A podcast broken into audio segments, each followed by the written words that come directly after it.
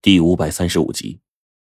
传感相机上的东西是之前我们都没有想到的。此刻，在旁边插上电脑，简单的将当中的图像打开之后，随着一路快进，我们在这个热传感相机当中，果然看到了一些以往看不到的东西。在这些画面之上，最开始几乎都是一些清一色的野物，比如说兔子啊、青蛙、蛇之类的。在大约到了后半夜的时候，陆续的一双双明亮的眼睛在夜空当中的森林中显得十分的扎眼。这些东西时而从远处而过，虽然看不清楚具体的情况，但是根据热源的图像分布显示，应该是野猪之类的某种动物，算是比较常见。但也就在这个时候，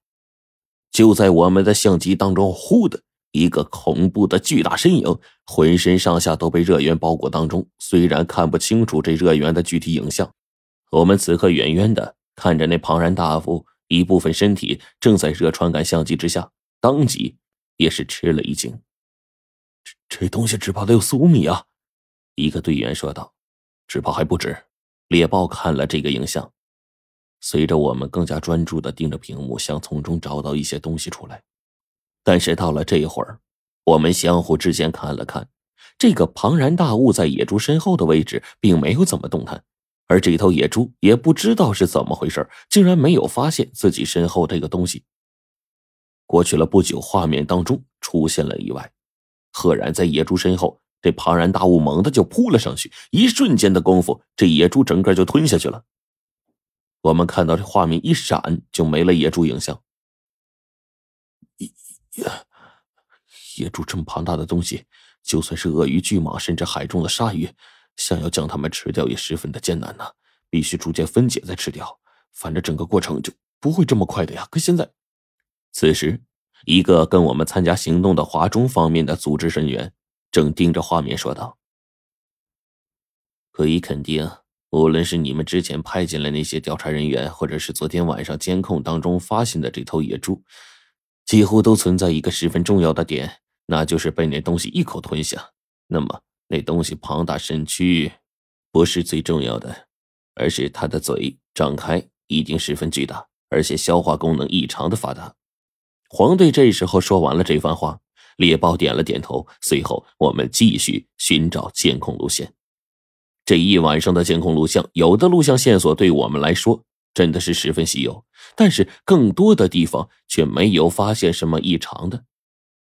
在大家粗略看完昨晚的录像之后，我们围在了一起，随后猎豹便接到了手下十二组特种小队勘察的报告，并且已经得知附近的地形情况。我们逐渐筛选着录像当中有用的信息，最后可以确定，除了一两个不可辨认的人形生物之外，就属昨天晚上我们所看到的那个金甲大蜈蚣已经吞吃野猪的庞然大物最具有参考价值了。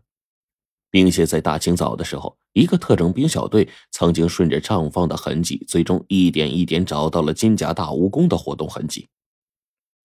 可以肯定，那个家伙是从我们现在面前所在的天坑东南角的位置爬上来的，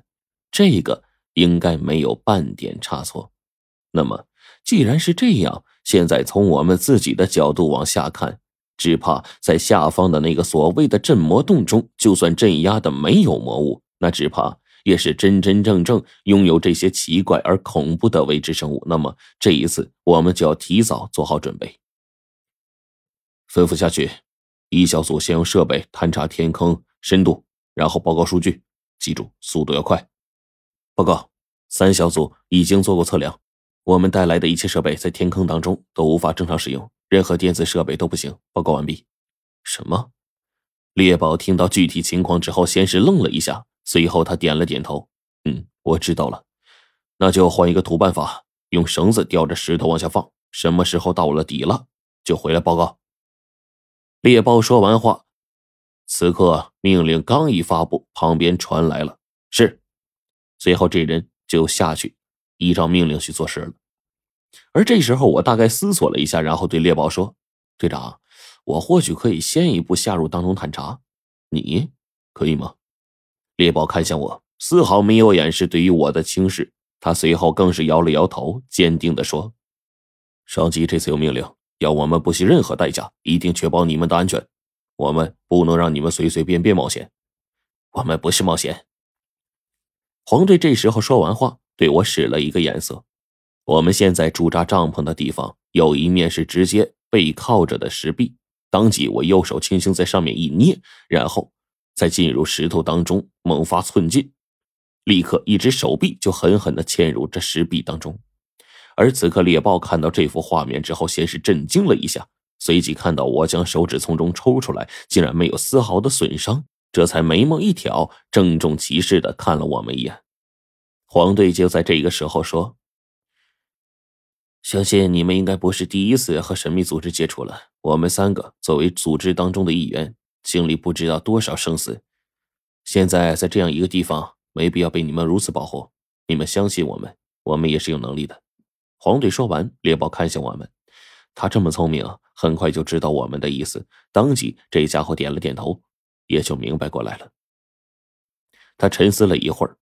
最终应允了我们的请求。你们下去需要带什么东西吗？我摇了摇头，一直背后老刁为这次行动配备的一把青铜剑，有剑就够了，不需要枪支弹药吗？我跟黄队确切的点了点头。猎豹见我们这副自信的模样，似乎有点不放心，随后呢给了黄队两把手枪，我更是把他给我配备的枪支弹药都给了黄队，毕竟啊这东西啊还不如我手中的剑好使呢。当即我们就走到天坑的位置，准备下去。